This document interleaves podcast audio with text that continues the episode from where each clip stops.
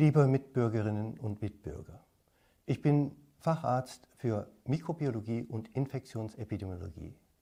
Ich habe mein Leben lang mit Fragen der Entstehung, Diagnostik und Therapie von Infektionskrankheiten beschäftigt. Vor kurzem habe ich erstmals mich per Video an der Covid-19-Debatte in Deutschland beteiligt. Diese Debatte ist ja emotional extrem aufgeladen. Mein Wunsch war es, dass wir zur Sachlichkeit zurückkehren. Ziel war es, Daten und Fakten einzuordnen und Fragen zu stellen, die im öffentlichen Diskurs oft untergehen. Aber auch auf die Gefahren politischer Panikreaktionen aufmerksam zu machen. Ich verfolge keine politische Agenda, keine persönlichen Interessen und auch keine Interessen anderer. Ich fühle mich einzig der Wissenschaft und der Gesellschaft verpflichtet. Die entscheidende Frage ist, wissen wir genug, um all das zu verantworten, was wir den Menschen in diesem Lande gerade zumuten? Rechtfertigen die Daten, die wir haben, so drastische Eingriffe in unsere Freiheitsrechte und in die Grundstrukturen unserer Gesellschaft mit all den absehbaren Folgen? Und wenn ja, welche Daten wurden denn zu Rate gezogen? Welche Strategie verfolgt? In diesem Sinne habe ich mich mit einem offenen Brief an unsere Bundeskanzlerin gewandt. Konkret stelle ich Frau Merkel fünf Fragen, die ich in diesem, meinem letzten Video erläutern möchte. Meine erste Frage zielt auf die Statistik. In der Infektiologie wird zwischen Infektion und Erkrankung unterschieden. Es sollten also nur Patienten mit Symptomen, wie in diesem Fall Fieber oder Hustern, als Neuerkrankungen in die Statistik eingehen. Mit anderen Worten, eine Neuinfektion, festgestellt durch den Labortest, bedeutet nicht zwangsläufig, dass wir es mit einem neu erkrankten Patienten zu tun haben, der ein Krankenhausbett benötigen wird.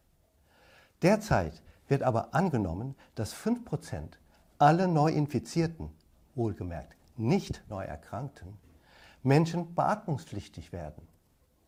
Darauf basierende Hochrechnungen besagen, dass das Gesundheitssystem im Übermaß belastet werden könnte. Meine Frage an die Kanzlerin lautet also, wurde bei den Hochrechnungen zwischen symptomfreien Infizierten und tatsächlich erkrankten Patienten unterschieden, also Menschen, die Symptome entwickeln? Meine Damen und Herren, die Gefahren einer Gleichstellung von Infektionen und Erkrankungen liegen doch auf der Hand.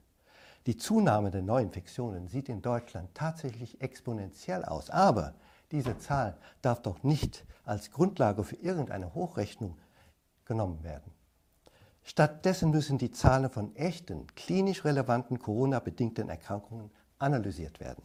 Dann erst kann die zu erwartende Belastung des Gesundheitssystems realistisch geschätzt werden.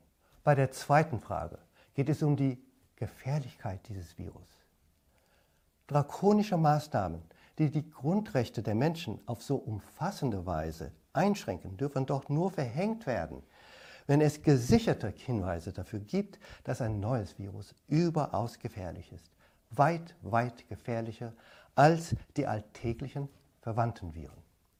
Gab es je einen solchen wissenschaftlich begründeten Hinweis für Covid-19?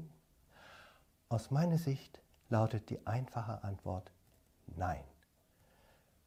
Nein. Um einen solchen Hinweis zu erhalten, müssen nämlich wissenschaftlich belastbare Daten vorliegen. Meine Damen und Herren, hier sind die relativ harmlosen alltäglichen Coronaviren. Hier Covid-19.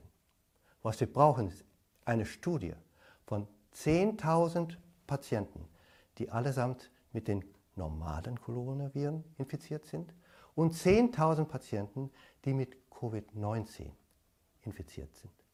Alle müssen Patienten sein mit Atemwegsinfektionen. Also nicht Herzinfarkt oder Diabetes, sondern wirklich Atemwegsinfektionen. Und dann muss geguckt werden, wie viele Patienten in jeder Gruppe über die Zeit sterben sterben die gleiche Prozentzahl hier und hier, dann sind die beiden Viren offensichtlich etwa gleich in ihrer Gefährlichkeit. Ist diese Zahl höher, dann ist dieses Virus gefährlicher. Ist die Zahl hier viel, viel, viel, viel, viel höher, dann ist dieses Virus viel, viel gefährlicher als dieses. Sie werden mich fragen, gibt es nicht eine solche Studie? Ist es nicht bekannt? Ich sage Ihnen nein. Bis zum 19. März. Da erschien die erste Studie dieser Art aus Frankreich. Was glauben Sie, was Sie gefunden haben?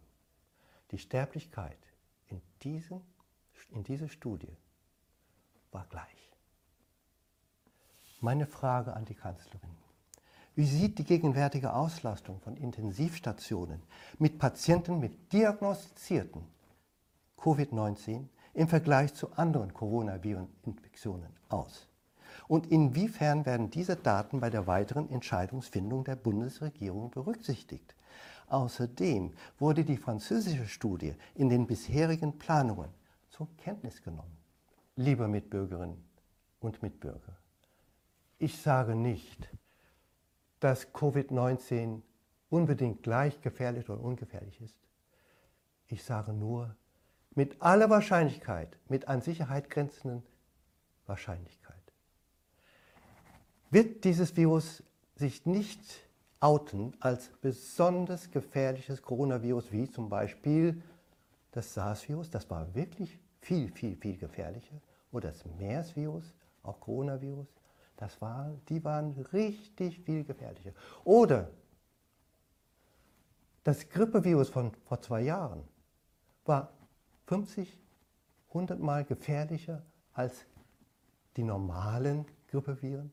Dieses Jahr sind 250, 300 Patienten in Deutschland an der Grippe verstorben. Vor zwei Jahren waren 20.000 verstorben. Und wurden irgendwelche Maßnahmen gegen irgendein Grippevirus eigentlich verhängt? Nein. Und das war auch gut so, weil unser Gesundheitssystem ist dazu, dazu eigentlich belastbar. Dazu sind wir sehr gut aufgestellt. Und unsere Ärztinnen und Ärzte sind auch sehr gut. Es gibt also hier keinen Grund zu Paniken. Stellen Sie sich vor, es wird sich herausstellen, und es hat sich bereits herausgestellt, denn die Daten von März sind auch in Frankreich da. Sie müssen nur erfragt werden, abgefragt werden. Dass es sich herausstellt, dass die Gefährlichkeit von Covid wirklich nicht himmelhoch ist, haushoch ist, haushoch ist. Stellen Sie sich vor, dann, meine Damen und Herren, unfassbar, würde das Gedankengebäude um die ganzen Maßnahmen zusammenbrechen wie ein Kartenhaus. Kommen wir zu Frage 3, bei der es um die Verbreitung des Virus geht. Die Frage, die wir uns alle stellen, ist, ob sich das Virus bereits unter einem breiten Teil der gesunden Bevölkerung befindet. Die Frage, die wir uns stellen, ist, ob sich das Virus bereits unter einem breiten Teil der gesunden Bevölkerung befindet. Aus meiner Sicht muss diese Frage dringendst beantwortet werden, denn sollte das der Fall sein, erübrigen sich offensichtlich alle Maßnahmen, die darauf zielen, die Ausbreitung des Virus zu verhindern. Deshalb meine Frage an die Kanzlerin. Hat es bereits eine stichprobenartige Untersuchung der gesunden Allgemeinbevölkerung gegeben, um die reale Ausbreitung des Virus zu validieren? Oder ist dies zeitnah vorgesehen? Meine Damen und Herren, eine solche repräsentative Untersuchung könnte binnen sieben bis zehn Tagen fertig sein. Und dann würden wir das wissen. Meine vierte Frage zielt vor allem auf die Situation in Italien ab, insbesondere auf die hohe Mortalitätsrate dort und jetzt auch in Spanien. Aus meiner Sicht wird weltweit der schlimme Fehler begangen, virusbedingte Tote zu melden, sobald festgestellt wird, dass das Virus beim Tod vorhanden war, unabhängig von anderen Faktoren. Dieses verstößt gegen ein Grundgebot der Infektiologie. Es muss doch festgestellt werden, ob die Patienten mit oder an dem Virus verstorben sind.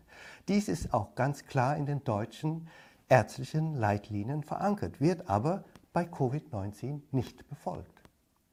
Daher meine Frage, ist Deutschland dem Trend zum Covid-19-Generalverdacht einfach gefolgt und gedenkt es, diese Kategorisierung weiterhin wie in anderen Ländern unkritisch fortzusetzen? Wie soll dann zwischen echten Corona-bedingten Todesfällen und zufälliger Viruspräsenz zum Todeszeitpunkt unterschieden werden? Meine letzte Frage dreht sich um die Vergleichbarkeit der italienischen Erfahrungen mit dem Virus mit denen, die wir gerade in Deutschland machen. Denn Immer wieder wird die erschreckende Situation in Italien als Referenzszenario herangezogen. Die wahre Rolle des Virus in diesem Land ist jedoch aus vielen Gründen völlig unklar. Zusätzlich zu den bereits angesprochenen Problemen spielen weitere Faktoren eine Rolle. Dazu gehören unter anderem die erhöhte Luftverschmutzung im Norden Italiens und das marode Gesundheitssystem. Und meine Damen und Herren, jetzt was Neues. Wir wissen doch, dass Covid-19 sehr, sehr ansteckend ist. Nehmen wir mal an, dass schon ein bedeutender Anteil der Bevölkerung in Italien, in Spanien, vielleicht sogar bei uns, infiziert ist. Wie wahrscheinlich ist es, dass das Virus, wie auch alle anderen Coronaviren, zu den älteren kranken Menschen, die bettlägerig im Bett liegen, getragen wird? Wenn die Menschen versterben, wird das Virus gefunden. Zu Lebzeiten oder postmortem, also nach dem Tod. Unabhängig davon, ob es daran beteiligt war. Ich wiederhole abermals, die bloße Anwesenheit dieses Virus darf nicht automatisch zur Aufnahme des Falles in die Listen der Corona-Toten führen. Meine Damen und Herren, so erschütternd die Zahlen und Bilder aus Italien sind, können Sie trotzdem nicht ohne genauere Analyse das Handlungsleitbild für Deutschland vorgeben. Deshalb meine letzte Frage an die Kanzlerin. Welche Bemühungen wurden unternommen, um der Bevölkerung die elementaren Unterschiede nahezubringen und den Menschen verständlich zu machen, dass Szenarien wie in Italien oder Spanien hier nicht realistisch sind?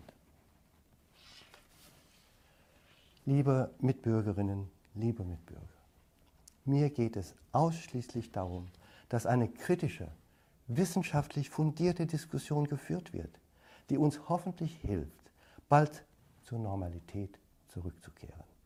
Ich stehe hier nicht ganz allein.